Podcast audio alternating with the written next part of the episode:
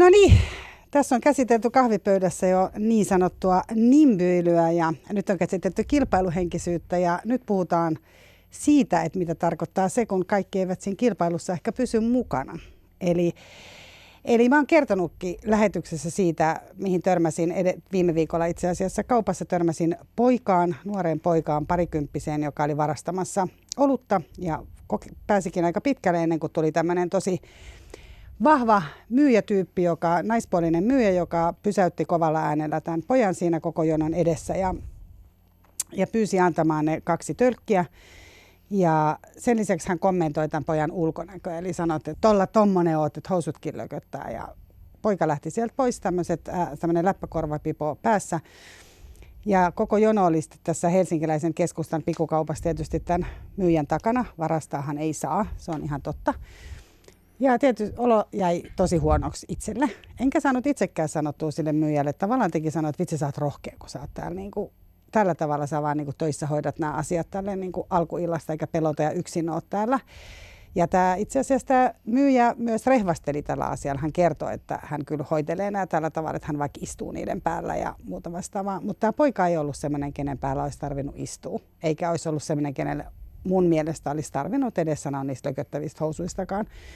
Mutta en ollut myöskään se rohkea ihminen, joka olisi sanonut siinä jonossa tälle myyjälle jotain, että, että olisit voinut hoitaa tämän nätimmin tai muuta, vaan pidin suuni kiinni ja lähdin sitten sille niin kuin kotimatkaa suremaan. Törmäsin tähän poikaan sitten tosiaan rannassa matkalla kotiin ja hän siinä tuijotteli sitten merta ja tietysti mä mietin, että mitä, mitä pojan mielessä sitten mahtaa liikkua ja olisin antanut hänelle olin siis antamassa hänelle rahaa, niitä kaljoja, tai ajattelin sinne positiivisesti mahdollisesti myös ruokaa varten, mutta mulla ei ollut kolikoita, plus sit se, että mä ajattelin, että mä en voi lähteä häntä myöskään sanomaan, että sinä olit se, joka kävi äsken varastamassa tuolla kaupassa, koska en ollut sitten varma tästä asiasta. Ja tämä on tämmöinen asia, mikä toistuu mun elämässä tosi usein. Eli mulla on aina, mä oon niin aina empatiseeraamassa, ymmärtämässä, katsomassa silmiin, tuntemassa kaikkia niin kuin näitä tunteita, mutta loppupeleissä mä teen kyllä tosi vähän näiden asioiden eteen. Ja siinäkin mä jäin miettimään, että saanko antaa, että voisinko antaa edes rahaa kaljaan? Onko se niin kuin, voisin niin kuin antaa tälle pojalle, onko tämä oikeutettu, pitääkö mun tukea tätä asiaa? Et en tiedä, mutta mulla jäi semmoinen olo, että mun olisi kuulunut antaa se kaksi euroa tai kolme euroa, mikä niihin kaljoihin nyt niin kuin menee. Ja mä olisin tehnyt kuitenkin jonkinlaisen hyvän työn. Ihan sen takia, että hän ei olisi lähtenyt häpäsemään itseään seuraavaan paikkaan. Mitä olette mieltä? Pitääkö meidän, miten, miten meidän pitää suhtautua niihin, varsinkin niihin ihmisiin, jotka on yhteiskunnallisesti sillä tavalla eivät elä sopivaa elämää. Eli käyttävät huumeita, ää, niin. juovat, jotka, joihin varmaan niin kuin myös omat syynsä. No toi, toi, toi on vaikea tota, kysymys siinä mielessä, että tota, itsekin olen törmännyt useampaankin otteeseen kun on asunut tuolla Kalliossa niin sanotun ikuisen vapun aukion Piritorin, miksi sitä nyt sanotaankaan, välittömässä läheisyydessä monessakin eri osoitteessa silloin aikaisemmin. Ja tota, siellähän oli kaikenlaista tyyppiä vonkaamassa rahaa ja tupakkaa ja ties mitä. Ja, Mutta mä oon ottanut sellaisen, että tota, mä kyllä aina sanon, tai jos muuta kysytään jotain, että hei, tyyppi sinä ja sinä, tai anna rahaa tai näin, niin mä oon sitten kyllä aina sanonut, enkä ole sillä tavalla, koska mun mielestä se on vähän loukkaavaa tavallaan se, että me ei niin nähdä niitä ihmisiä, jos me ei puhuta mitään. Ja, ja käännetään päätä, mm. pää pois, että sitäkin huomaa tosi paljon, että ihmiset on vaan silleen, että ne ei niinku kuulekaan. Niin kyllä mä sitten sanon, mutta sitten mä oon myös ottanut kyllä itse semmoisen tiukan linjan, että, että en anna rahaa Tupakkaa heitän kyllä, jos sellaista mahdollisesti sattuu taskussa olemaan, mutta rahaa en anna, ellei hän selkeästi tota, pyydä. Tai sitten kerran on käynyt ostamassa ihan, että mä voin lähteä sun kanssa tuohon kauppaan ja ostaa sulle ruokaa, mutta olueen mä en anna sulle rahaa. Eli sulla on tavallaan tämmöiset yhteiskunnallisesti paheelliset asiat, niin niitä, niihin sä et niin. kannusta.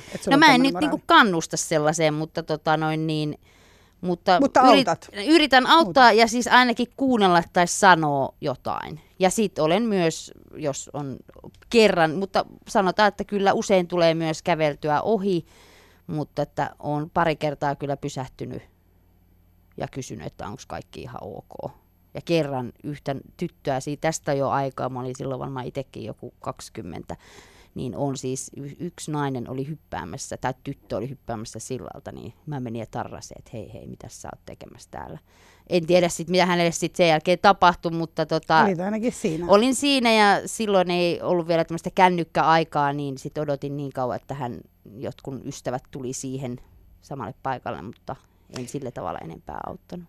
Eli tämä on tämä, mitä Kati tekee. Mitäs te... Tuossa on tota, siis sehän, ö, ihmisethän on aika arkoja. Siis että se on myöskin ymmärrettävää, että jos on joku, sanotaan, että roisimman näköinen tai roisimmassa humalassa tai jossain muissa aineissa jonkun näpistyksen tekevä ihminen, niin ihmiset niin kuin ymmärrettävästikin vähän pelkää kyseistä henkilöä, eikä välttämättä uskalla mennä esimerkiksi auttaa tai sanoa mitä. Että se, se ei välttämättä ole niin kuin sitä, että siihen suhtaudutaan esimerkiksi halveksuen, kävellä vaan ohi, ei sanota yhtään mitään, vaan yksinkertaisesti ollaan vähän varpaillaan sen suhteen, että ei haluta itse hankkiutua hankaluuksiin. Ja mä oon ehkä niin kuin Katin kanssa siis siinä mielessä vähän samalla linjalla, että kyllä mä, jos mä haluan auttaa vähävaraisia tai niitä ihmisiä, joilla ei mene hyvin, niin kyllä mä niin kuin luotan näihin avustusjärjestöihin ja kanavoin sit sitä kautta sen oman apuni. Kyllä. Klassiset esimerkit on tietysti vaikka nyt, jos Helsinginkin kadulla on, ja itse Tukholmassa on paljon enemmän vielä näitä Romaniasta tulleita kerjäläisiä, jotka on kuppikourassa mm, koiran tai lapsen tai jonkun muun vastaavan kanssa todella siis niin kuin raastavan näköistä, niin heittääkö lantti sinne vai ei? Mm. Tosi vaikea kysymys. Ja mun mielestä tässä, tässä on niin kuin, hyvin helposti tulee syyllistettyä liikaa ihmisiä. Että ihmiset on aika niin kuin myöskin yksin ja peloissaan sen oman valintansa kanssa usein näissä tilanteissa.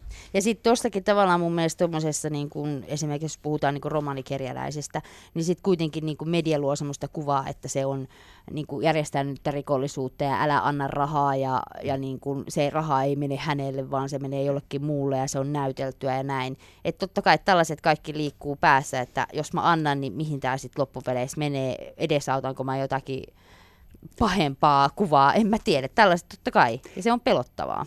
Niin, se on taas, mun, mä koen, että se on taas se syy, miksi me emme joudu auttamaan. Tai mulla tulee semmoinen olo, että sillä me taas jotenkin niin kuin voimme selittää sen, että me emme auta. Tavallaan niitä samoja ajatuksia, mitä itsekin käy sen, niin kuin käyn kanssa myös romanikerjalaisten suhdella. Siis tästä on ollut, me haastateltiin itse asiassa, otettiin nostossa tämä aihe esiin ja sehän ei ole niin kuin lähtökohtaisesti niin, että se menee järjestäytyneeseen rikollisuuteen esimerkiksi mm. se raha. Mutta on se myös se, että en mä ainakaan koe, että mä voin joka päivä ostaa ison numeron tai, tai aina käydä hakemassa. Mäkin käyn välillä hakemassa vaikka kahvia tai käyn ostaa jonkun jutun.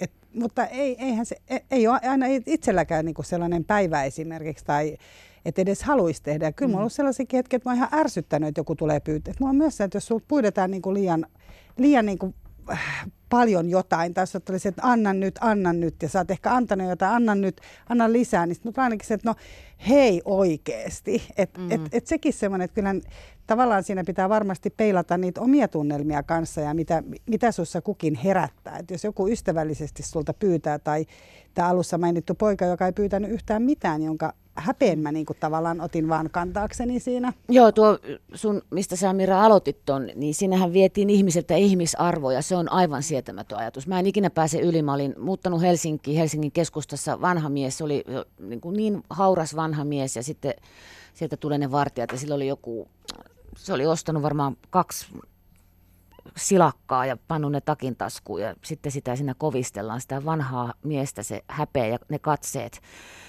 Ja mä olin niin nuori silloin, että mä en mennyt, mua vieläkin piinasi, että mä en mennyt sanoa, että antakaa olla, minä maksan ne sille. Mm. Tota, että ihmisarvo, se, se on se asia. Ja mähän on näitä siis kaikki hihulit, kaikki tuolla kylillä kulkevat, aina vaikka olisi miljoona ihmistä, niin mun tykönne tulee. Ja tota, mähän on näitä, mulla on kolikoita ja mä annan, ei ole rahaa paljon, mutta varmaan liikaa. Ja on ollut menossa väliin tappeluissa tuolla. Mun kaverit sanovat, että sä voi mennä, että sä saat turpiin Mm. Paitsi nämä nelikymppiset tämmöiset luiskassa olevat miehet, ne on pelottavia, niin kuin Tapio sanoit. Että se, semmosessa, Mikä on luiska? No, että se näkee, että se alamäki on alkanut. Se on vielä siinä kiih, se on niin kiihtyvää tahtia, mutta että se ollaan korskeasti ehkä porukoissa. Tuossa kun asun Vantaalla ja ajan tällä junalla Tikkurilla läpi, siinä on monesti kaikenlaista siinä junassa. Niin mä en uskalla sanoa niille ukoille mitään, mutta jos ne rupeaa vaikka nuorille tytöille ihonväristä riippumatta jotain vastenmielistä siellä länkyttää, niin mä menen aina istuun. Mä oon keskikäinen kaamea ämmä, niin mä menen istuun siihen, niin kuin, että vähän niin kuin semmoiseksi seinäksi siihen väliin, että niille tytöille ei puhuta rumasti ja puolivillaisesti mm. tai suoraan kauheita seksi höpinöitä tai mitä tahansa. En ole hyvä ihminen, haluaisin auttaa, mutta kun tässä on sitten sekin, niin kuin kaikki maailman ihmiset, tietysti niin kuin me kaikki. Mutta en mä sitten, jos mä sitä, mulla on niitä kolikoita ja mä annan, niin men, menköön kaljaan, menköön mihin tahansa. Mm. Jos nyt näkee jo kaukaa, että toi on varmaan, että se ei ole nyt ihan hän, joka tulee pyytämään, että se aineet puhuu ja semmoiset aineet, jotka tekee ihmisen silmiin sen pedon, niin kierran kaukaa niin ne on pelottavia. Ja, en, ja mä oon ihan sama, että kyllä mäkin niin kuin yritän niin kuin tällaisten ö, niin kuin järjestöjen kautta sitten niin kuin auttaa. Ja on näitä jouluapuja ja tällaisia, missä sitten tavallaan pääsee ihan itsekin viemään fyysisesti ja näkemään. Ja on ottanut jopa lapset mukaan kerto, tavallaan kertoakseen, että kaikilla ei oikeasti ole kaikkea.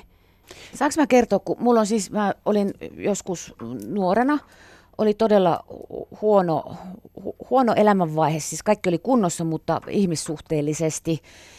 Ja en ikinä unoha, jos ikinä oot kuulolla sinä ihminen. Olin ollut tota, iltaa ulkona ja menin kotiin ja mä ajattelin, että tämä on tässä, että mä, mä en jaksa olla olemassa. Ja mun vieressä oli, asuin Kalliossa silloin kanssa siinä Piritorin lähellä, Populus kansankuppila, karaoke raikas silloin yötä päivää. Ja tota, menin sinne, täysin, että mulla ei ole, mä olin hukannut mun kännykän.